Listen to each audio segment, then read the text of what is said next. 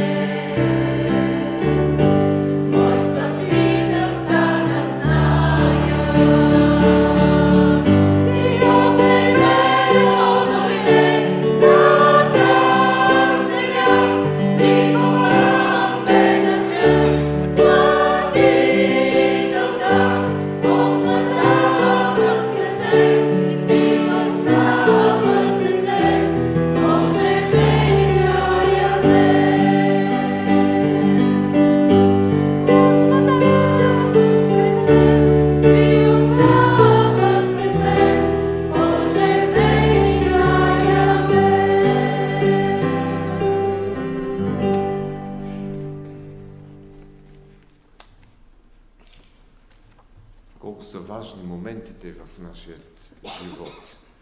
Да използваме всяко благовремие, всеки момент.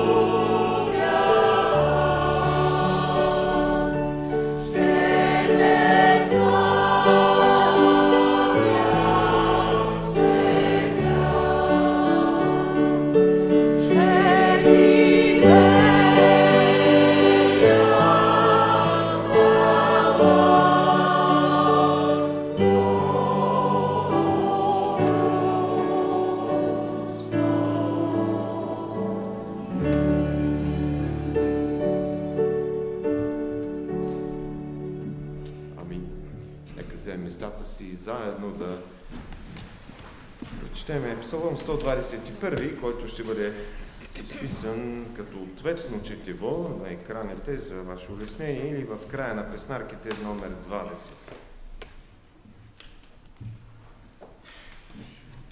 Ще издигна очите си към хълмовете. Откъде ще дойде помощта ми? Помощта ми е Господа, който е направил небето и земята. Той няма да остави да се поклати краката ти онзи, който те пази, няма да задреме. Ето, няма да задреме, нито ще заспи онзи, който пази Израил. Господ ти е пазач. Господ е твой покров от дясно ти. Слънцето няма да те повреди през деня, нито луната през нощта. Господ ще те пази от всяко зло, ще пази душата ти.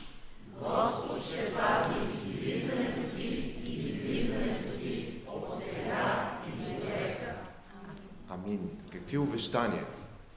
Може ли някой да, да свидетелства за това, че Бог е бил негов помощник, че Той го е пазил? Сигурност а, има такива между нас и По-нататъка може някой да, да вземе думата като свидетелство. Защо е Бог готов да ни помага? Защото е верен Бог. Защото държи на това, което е казал и ще го изпълни. И първата песен на хора е Колко верен Бог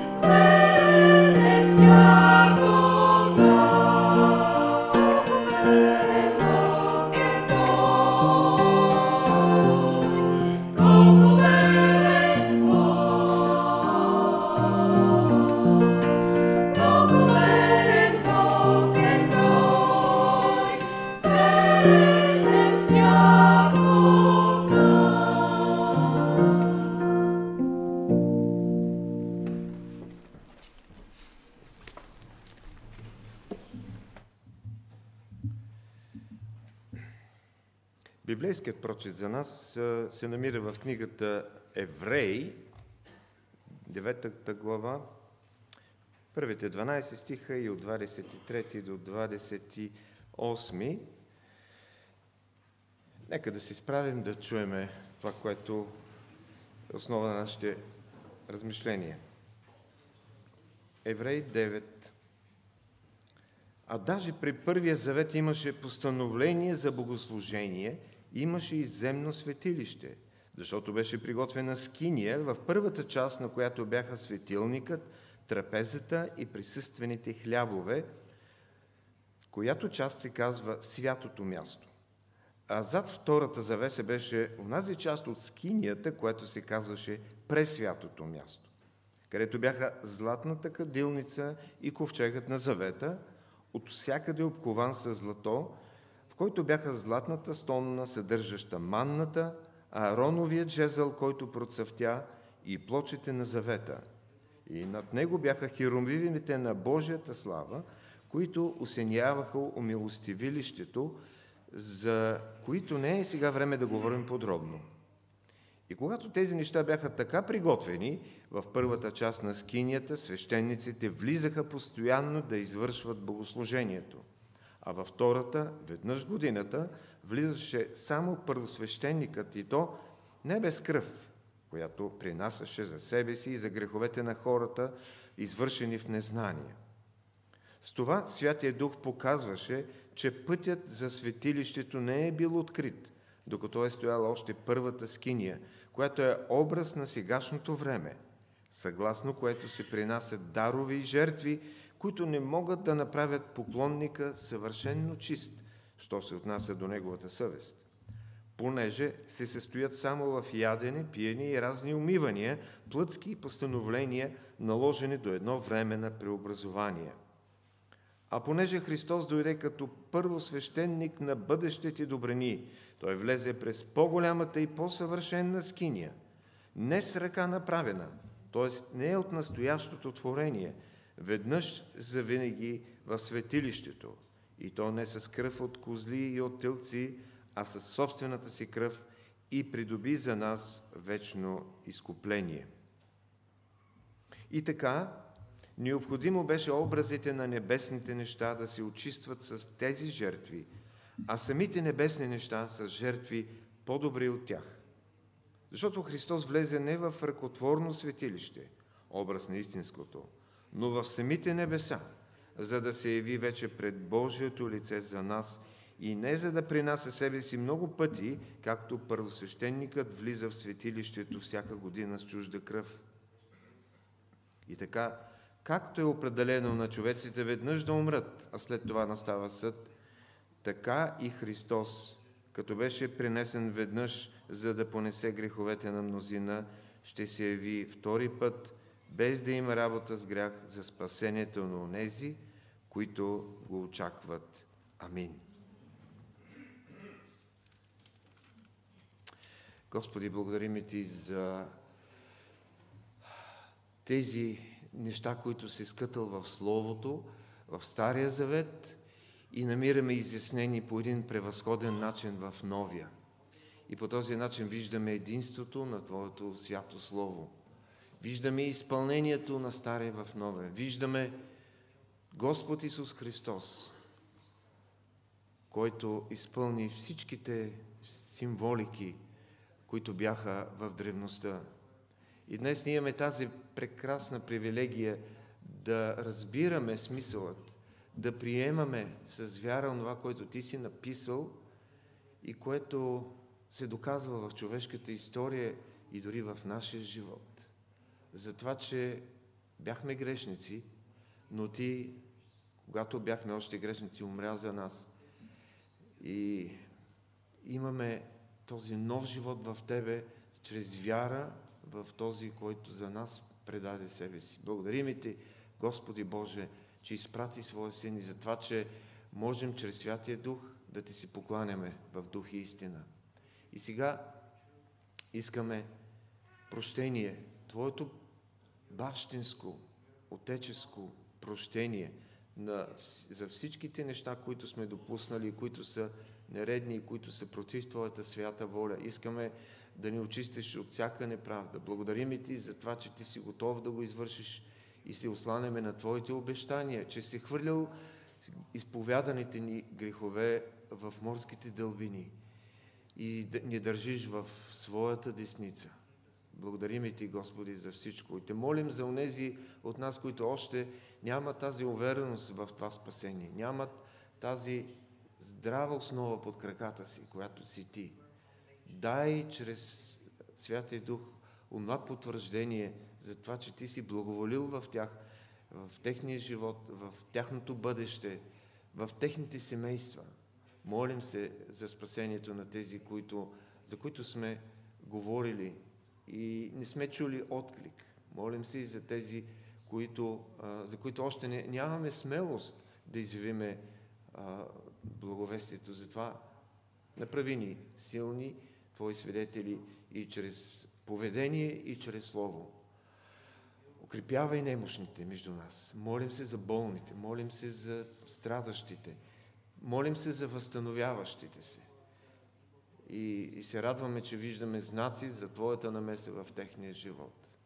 Молим се специално за брат Иван Кънев, който е в болница и изненадващо влезе за изследване. Благослови го там, където се намира. И сестра Виолета и други, които са помолили да ги помним в молитвите си. И други, които преминават през,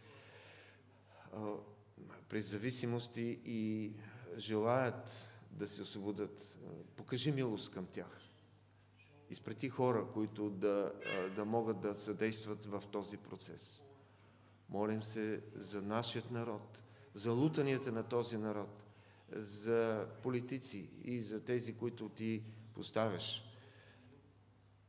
Прояви милост към народа на Украина, към а, тези, които воюват.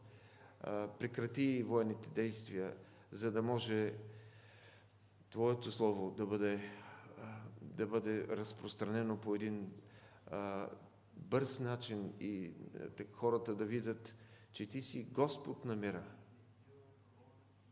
Че времето на осъждението е забавено заради Твоята, Твоето велико дълго търпение. Благодарим Ти и Те молим с думите, които казваме заедно. Отче наш, който си на небесата, да се святи името Твое, да дойде царството Твое, да бъде волята Твоя, както на небето, така и на земята.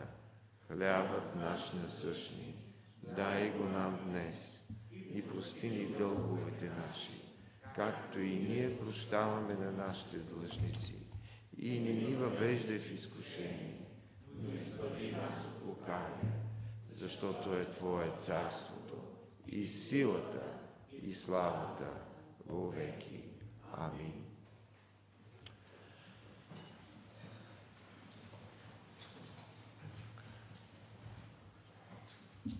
Все още децата не са започнали учебната година и това ще стане в третата неделя от този месец, но за сега най-малките могат да излезат в сборна група.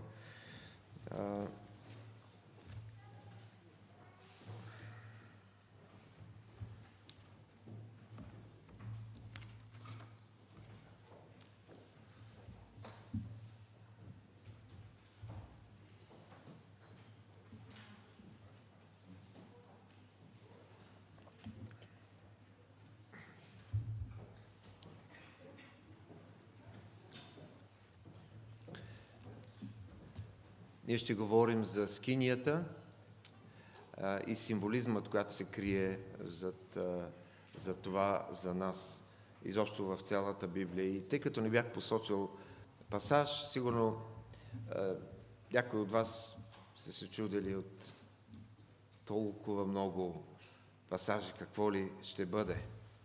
Да, интересно ще бъде, надявам се. Защо? Защото Четенето и разбирането на Библията е като лука. Бях посочил една картинка на лук. Дали има такава? Има. Защо четенето и разбирането на, на Библията е като лука? Защото за да стигнеш до сърцевината, трябва да обелиш някои ненужни неща. Какво трябва да, да обелим от а, а, Библията понякога? Да стигнем до оригиналния контекст, да стигнем до а, определени думи, какво ли значат днес тези стари архаични думи, какво е предназначението. И когато махнем тези неща, ние стигаме до сърцевината. Какво се случва, когато белим лук? Плачем?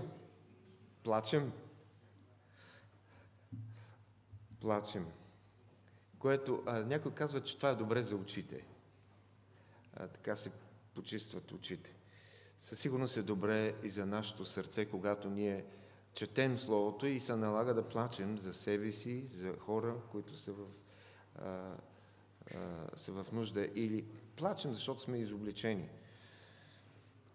В крайна сметка това е очистващ плач за сърцето и за духовните ни очи. Но най-накрая ще заплачем и от радост, аз съм сигурен. Днес а, ви предлагам да обели малко повече обвивки, тъй като темата е обхватна, а, заслужава си. Защото в Божието Слово повече от хиляда стиха са посветени на скинията. Невероятно. Не можем да пропуснем това. Би трябвало да заострим нашето внимание. Важното е да не се загубим в детайлите, те са много, а да гледаме голямата картина. Левитското служение, служението на Ароновото свещенство се извършва в една земна скиния. Това земно светилище е, е образ на това, което е в небесата и там, където е Господ Исус Христос в Неговото служение днес. Това небесно светилище осигурява по-добро поклонение за нас днес. Ние не трябва да се спираме на закона и на това, което Моисей казва в своето петокнижие за десете заповеди и за закона изобщо, а да го разглеждаме както посланието, авторът на посланието към евреи, гледна точка на мястото и на поклонение и свещеничеството и за това, че Исус ни представя едно по-добро свещенство, едно по-добро поклонение. Защо за нас е важно да се спираме на скинията и да се връщаме към тези старозаветни неща като християни? Защо е важно това за нашите духовни битки, за нашия живот днес? Най-накрая се надявам да получим отговор на тези въпроси. Първо място ще погледнем на скинията като Божий дом. Скинията като Божий дом. Това бе установеното място за Божието свято присъствие по времето на пътуването на Израел в пустинята, както виждате на картинката. Скинията е в центъра и всичките 12 племена са разположени около нея. Това бе времето на Божието пребиваващо място между Неговия народ. Едно подвижно място за поклонение. Временно, колко временно? 40 години. Но едно а, място, което Бог осигури по време на пътуването на народа. В нашия стих от 9 глава на Евреи се казва, че имаше постановление за богослужение и земно светилище. Думата за богослужение, богослужение означава поклонение. Земно светилище означава, че е било изградена от материали от тази земя. Било е изградено с определена дължина, ширина и височина и в него хората се изпълнявали определени ритуали. Още в началото и в стих 2 ни се казва, че беше приготвена скиния. Забележете, че не става дума за храма. По времето, когато авторът на Евреи пише тези думи, тогава имаме храмът на Ирод. Някои смятат, че това е втория, други казват, че това е третия храм, както и да е. Това е храмът на Ирод. Но авторът на Евреи се връща обратно към тази проста структура, дадена на Моисей от Бога. За нея повече се говори и в Изход, и в Левит, 16 глава, така че самата скиния е представлявала една позлатена шатра, дълга около 14 метра. Забележете размерите, колкото е нашата, нашата, нашата църква тук, вътрешния размер 5 метра широка и 5 метра висока. Удивително висока. И била е разделена на две части, пресвято място и свято място, плюс двор около нея.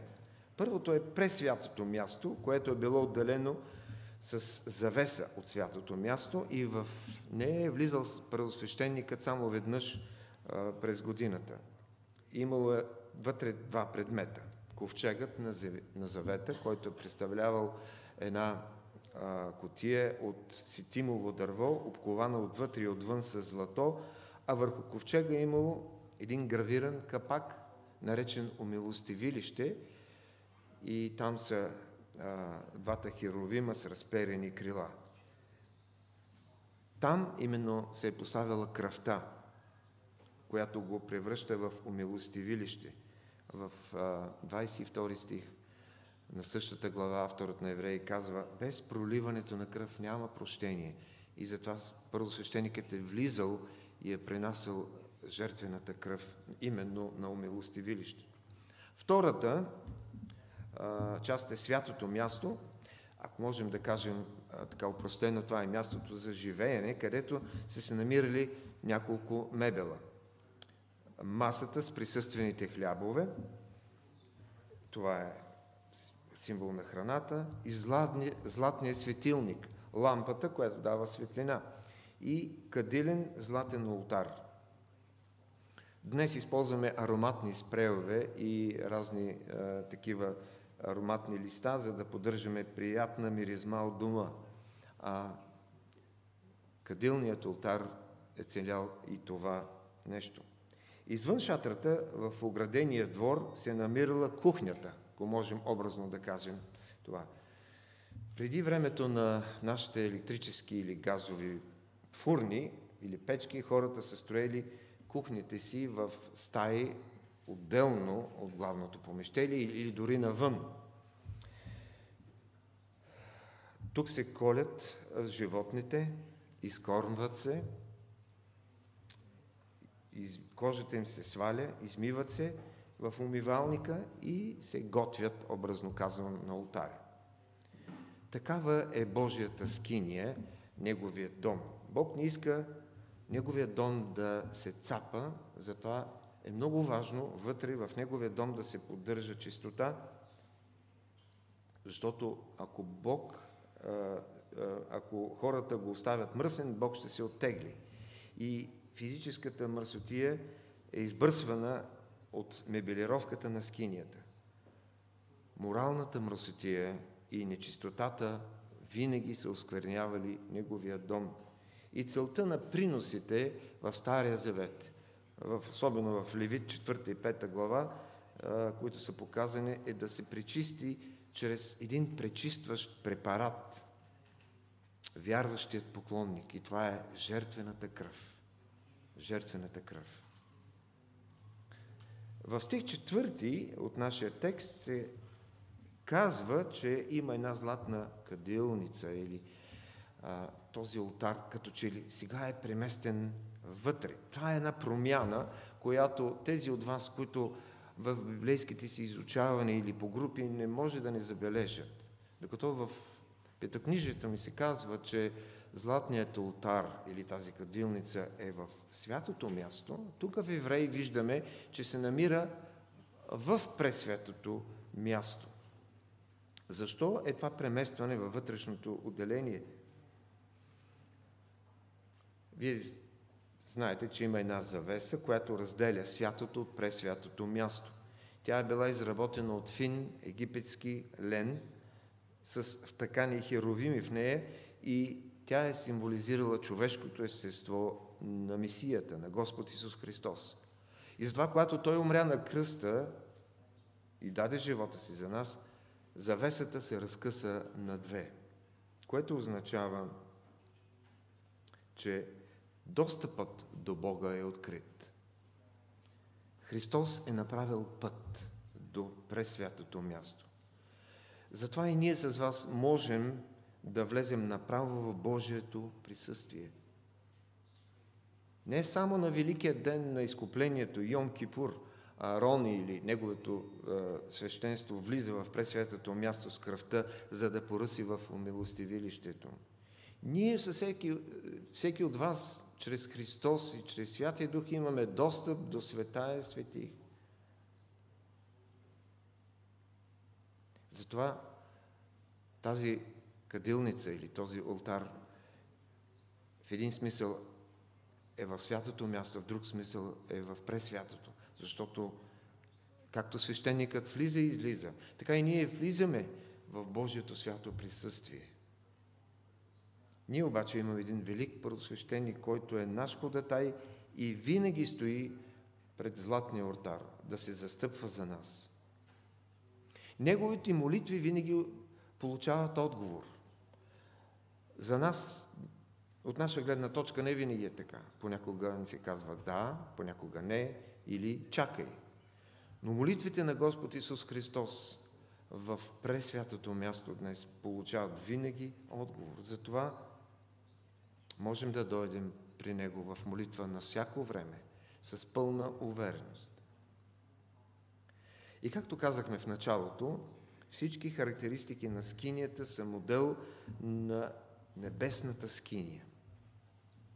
Ние не можем да се представим, но ни се казва точно това и го приемаме.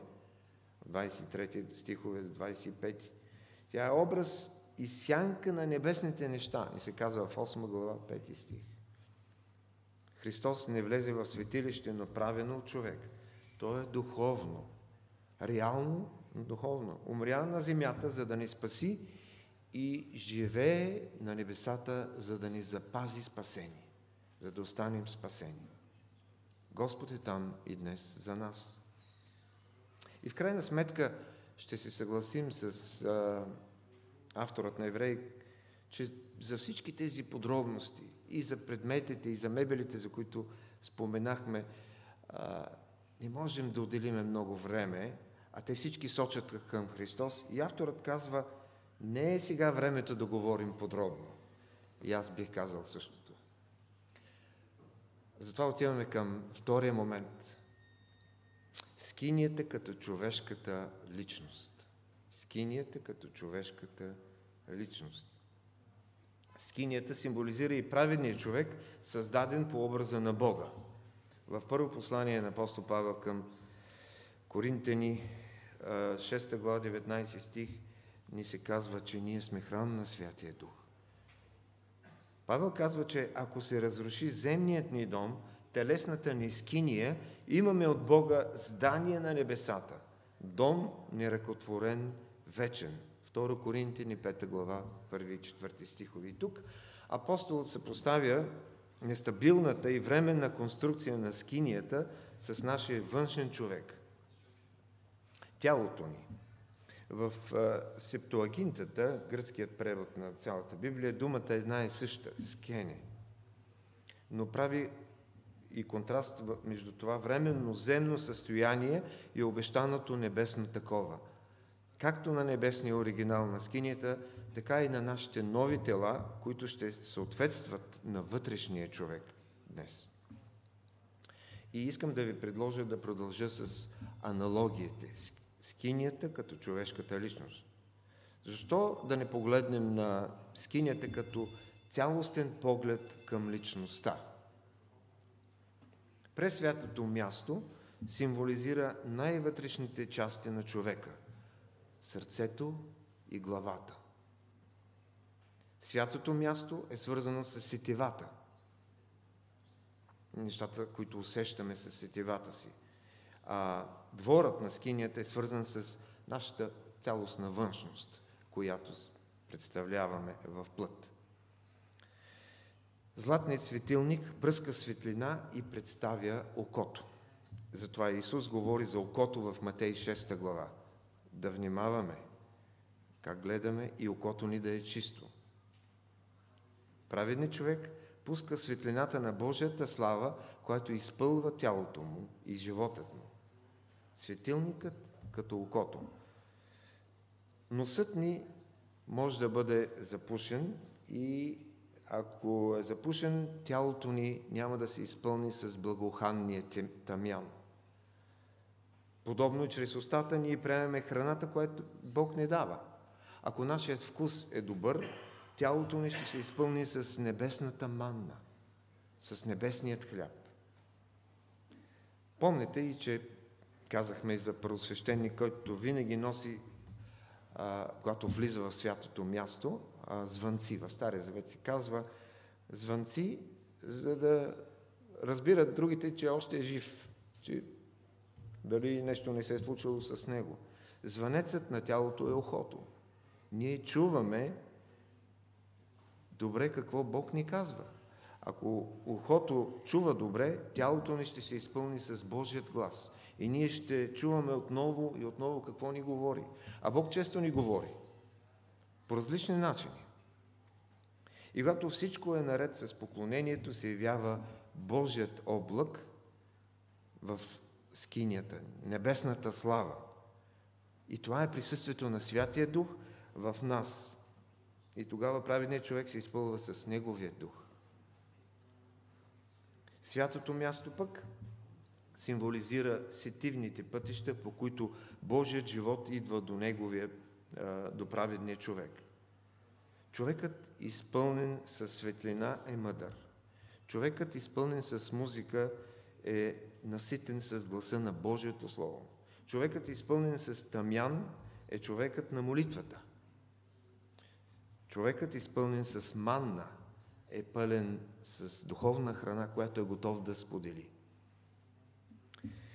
Ковчегът на завета в Светая Светих е като човешкото сърце и като човешкият ум. Там, в ковчега на завета, се съдържа закона. Знаете, имаше три предмета. Божият, десете заповеди, написани с Божият пръст. И е, се казва, че за нас този закон не трябва да бъде там, той трябва да бъде написан в сърцето. Също там има и манна, съд, стомна с манна, което показва Божията храна, която дава живот в нас, в сърцето. И има и още един предмет, Ароновият жезъл, който процъфтя. Това пък е красива картина на Възкресението.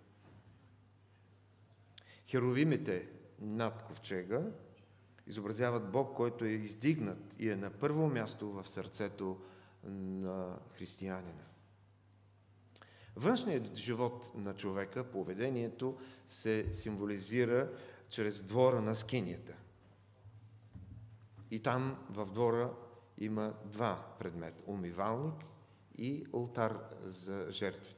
Умивалникът показва, че трябва да се чистим, че трябва да живеем праведен живот и трябва да бъдем очиствани.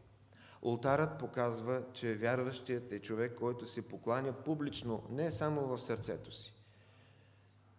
Колко много има християни, които познаваме, които казват, аз се моля, аз чета Библията, аз нямам нужда от църква, защото християните не са съвършени, там има всякакви неща.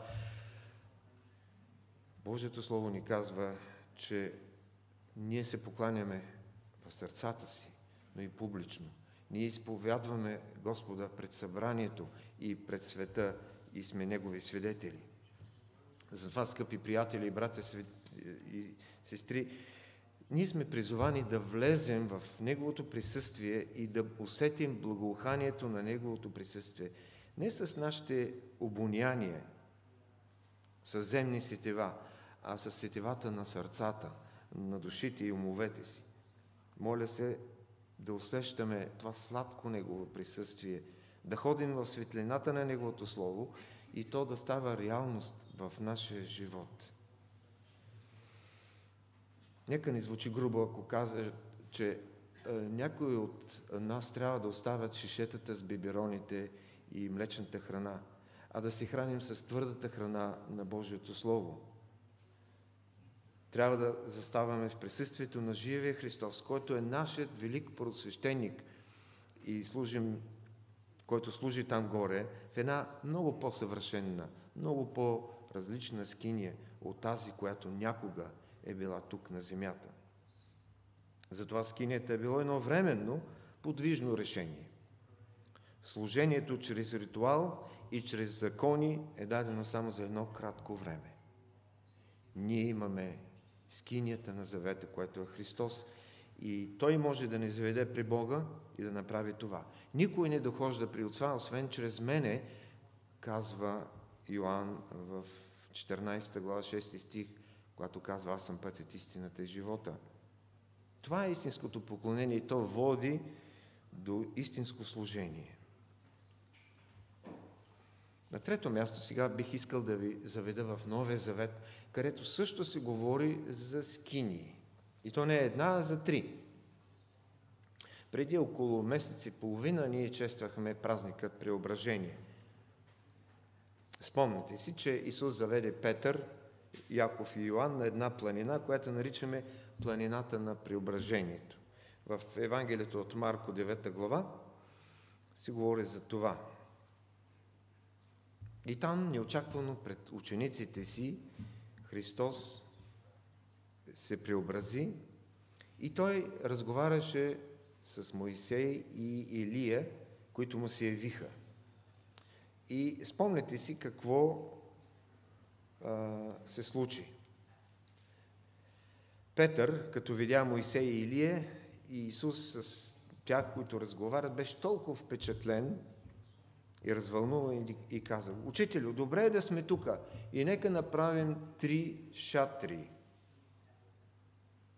Три шатри. Това са трите шатри на Петър. Това бяха три скини.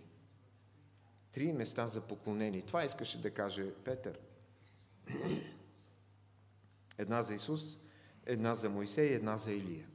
Първата беше за Моисей.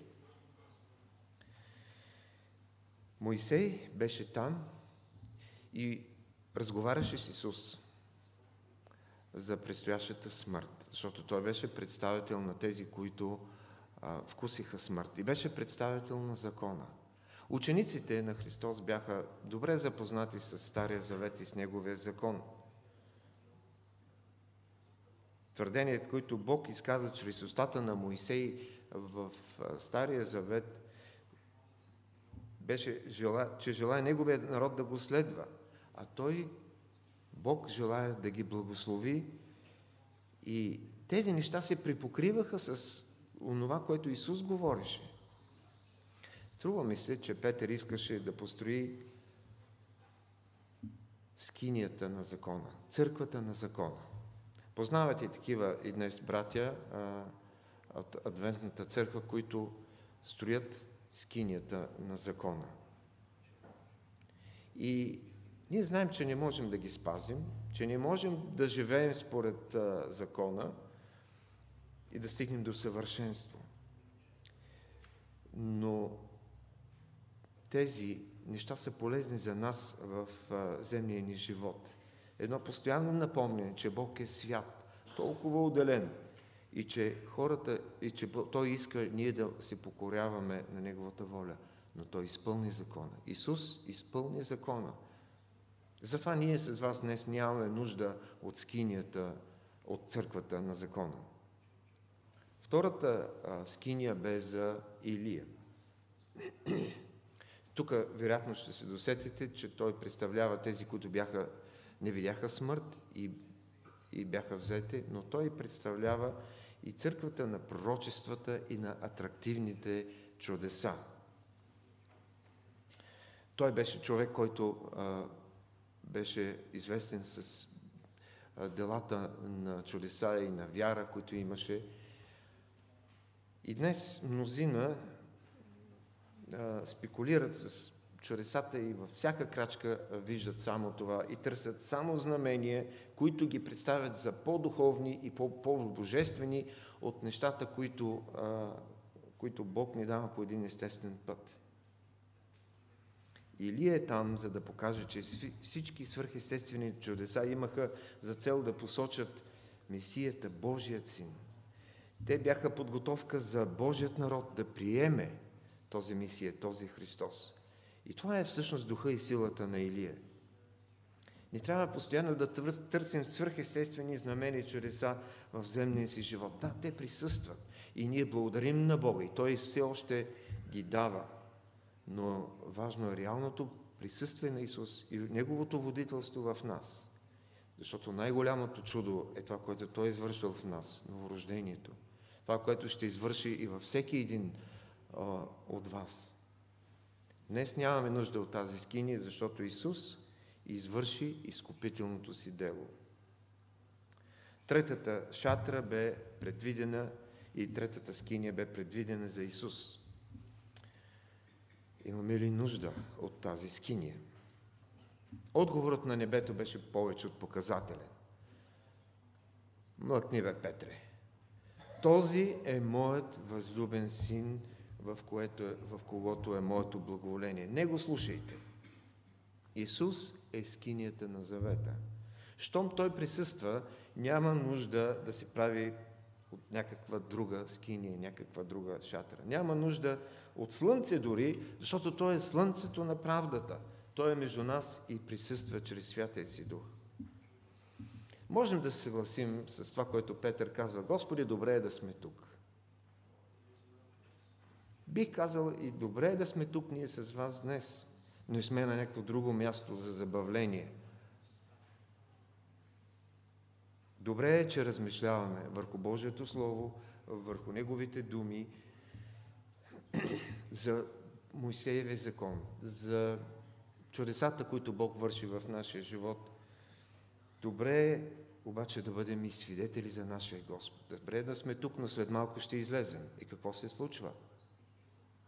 Добре е да сме тук, но утре започва новата работна седмица. Какви свидетели сме ние?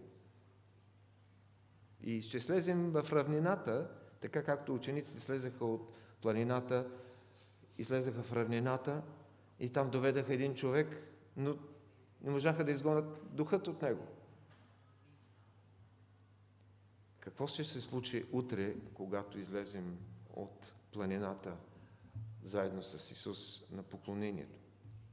Един човек боядисвал една ограда, но той не е боядисал цялата, оставил някои места, които не се виждат от обратната страна, особено там към една задна част, където имал някакъв хамбар и жена му го укорила. Абе, човече, защо не боди се цялата ограда? Имаш достатъчно боя. Абе, не се вижда.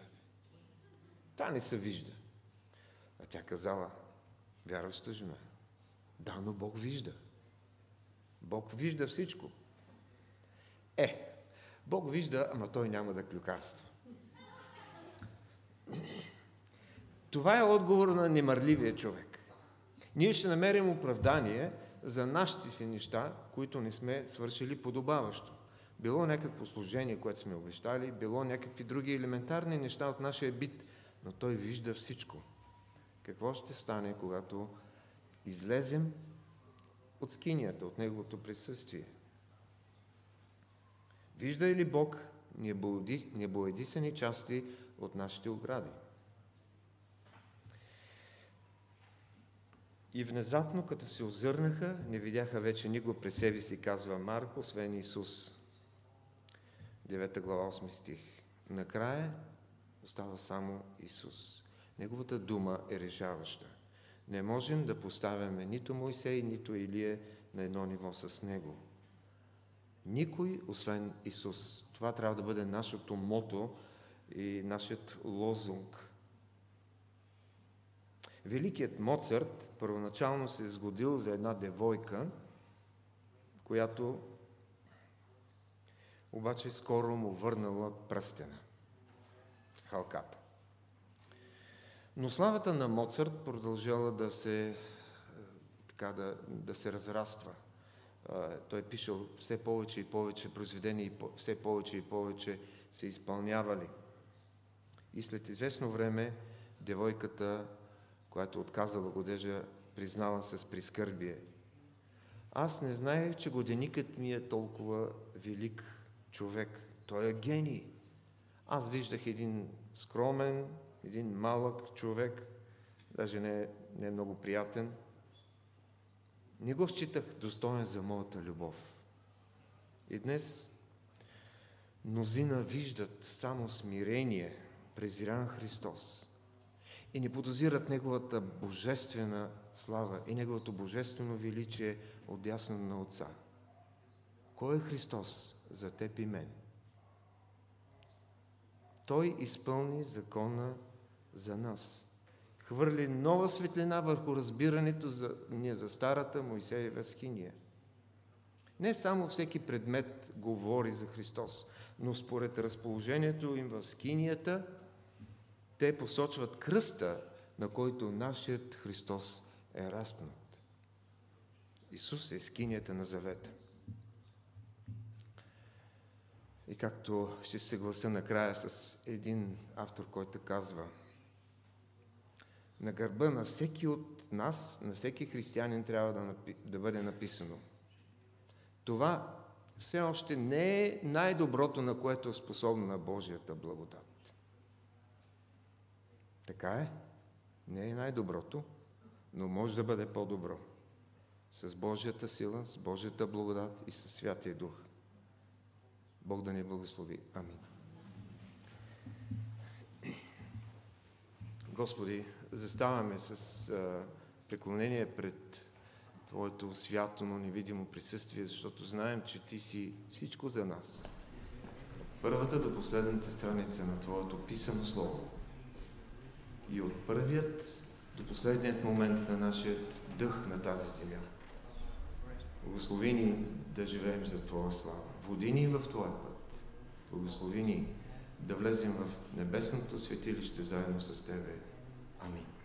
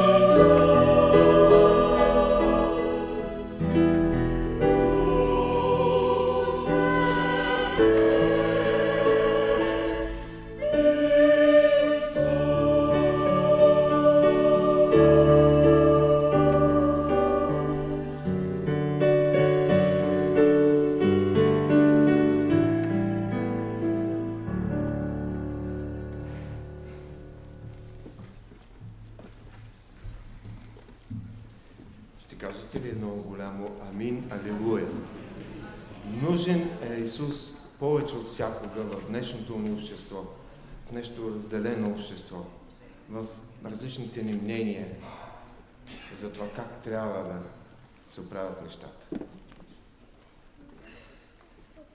Сега е времето за свидетелства и поздравления. Най-напред ще дам думата на пастир Алексиев, който няма търпение да излезе отпред, защото не сме го виждали отдавна. Заповядай, брат Станислав.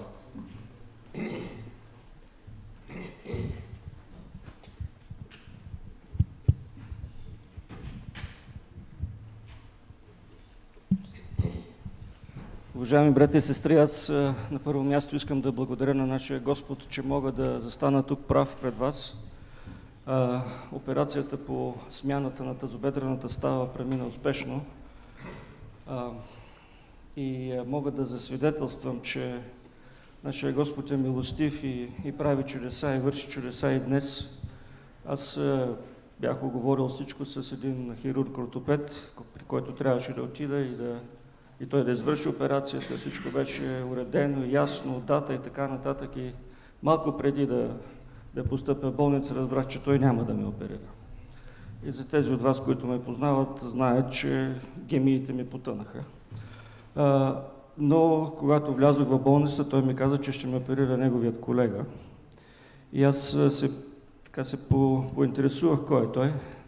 И се оказа, че той е най-добрия в България ендопротезист, занимаващ се само с такива стави. Така че Господ направи нещо много повече, отколкото аз очаквах. Но а, това, което тази година, вие знаете, това е втора операция за мен, тази година той показа и нещо друго, което е, надхвърля физическите нужди и физическите проблеми. Когато повярвах, аз не знаех много за Бога, но едно знаех, че искам да уча повече за Него. И когато тръгнах преди 30 на години насам към София, осъзнах, че не съм се разделял от своето семейство. Тогава все още съществуваше тази линия Кардам, София, София, Кардам. 8 часа пътуване цяла, цяла вечер. И аз през цялата вечер плаках. Плаках, защото Знаех, че ще ме липсва моето семейство и знаех, че никого не познавам тук. И от тогава Господ не само, че ме е държал на ръце, ме е държал на ръце, ме е носил до сега, но тази година ми показва много повече, отколкото очаквах или съм мислил, че мога да очаквам. Той ми показва колко а, скъпоценно е да бъда част от едно голямо семейство, каквото сме ние той по някакъв особен начин ми подари вас.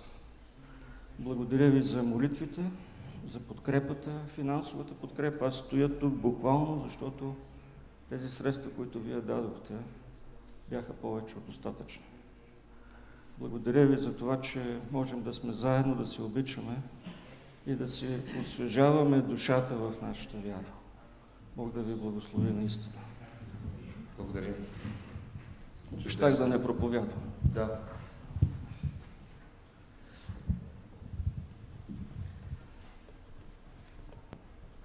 Отново имаме една, а, една сестра, която има, имаше скоро юбилей. Сестра Люба Димитрова, заповядай. Имаме една един поздрав към теб. Пожелаваме Божията благодат, благословение да бъдат върху теб и с Неговата мъдрост и истина да продължаваш да вървиш. Господ Твой Бог е сред тебе. Силният, който ще те спаси, ще се развесели за тебе с радост, ще се успокои в любовта си, ще се весели за тебе с песни. Софония 3.17. Бъди благословена всички нас.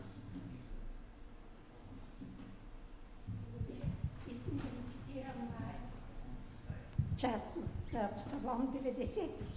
Там се казва, живота на човека е 70 години, където има сили 80, но всички те са труд и мъка. Скоро прохождат и ние отлитаме. Господи, научи ни така да броим дните си, че да добием мъдро сърце. Бъдете Амин. благословени и благодаря на всички. Страхотно изглеждате за това, което е, е като казал Моисей. така. Има ли някои други свидетелства? Аз в началото обещах да дам думата а, за някои Божии а, благословения и това колко верен Бог е в нашия живот. Преди да продължим към по-тривиалната част.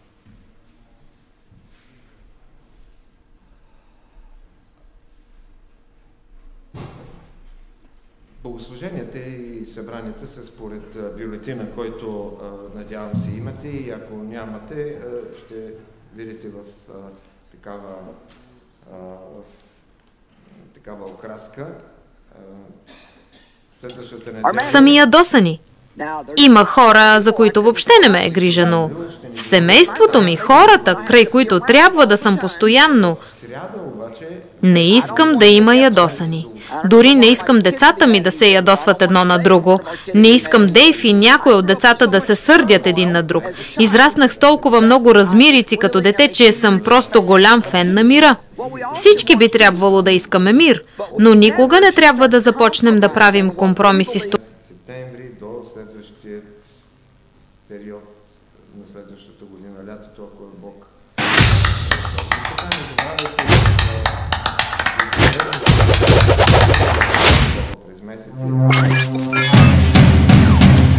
Третата неделя от 18 часа вечерта представяне на новата книга на пастор Христо Количев Опитай Бога.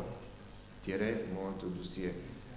Освен водещата сестра Цвете, ще има най-вероятно и други, които ще вземат участие, публични фигури, журналисти, които добре познаваха пастор Количев и също бяха рецензенти на други негови книги. Така че ще бъде интересно на 18-ти а, вечерта. Неделното училище ще започне своята учебна година на 18 септември по а, съответните групи. Библиотеката ще работи веднага след събранието и също книжарницата.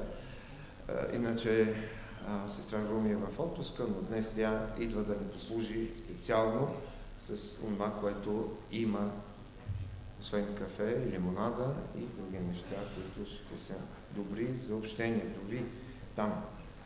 А, сега ще видим за още едно кратко видео за националната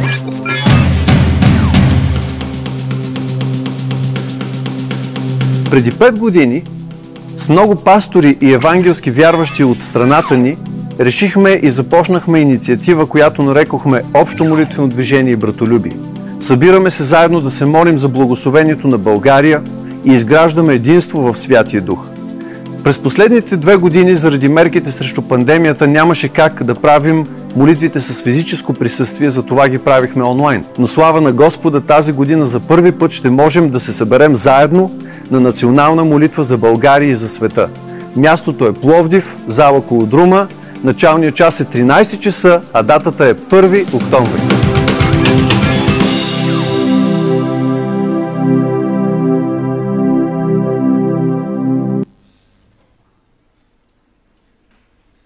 И сега сме готови да съберем доброволните дарения за нуждите на Божието дело. Както чухте, вече лично от а, пастор Алексия, това, което събрахме миналата неделя, беше и надхвърля това, което желаехме. И това е един своеобразен рекорд в нашите дарения, които имахме, дано Господ да умножава това, което а, сме дали с благодат. Вярва в Бога Вседържител. Това е 505-та песен. Текстът е от е, новите песнарки с така обогатен, поетически а, и това е благодарение на известният наш поет Васил Василев. Нека да пеем. Спасител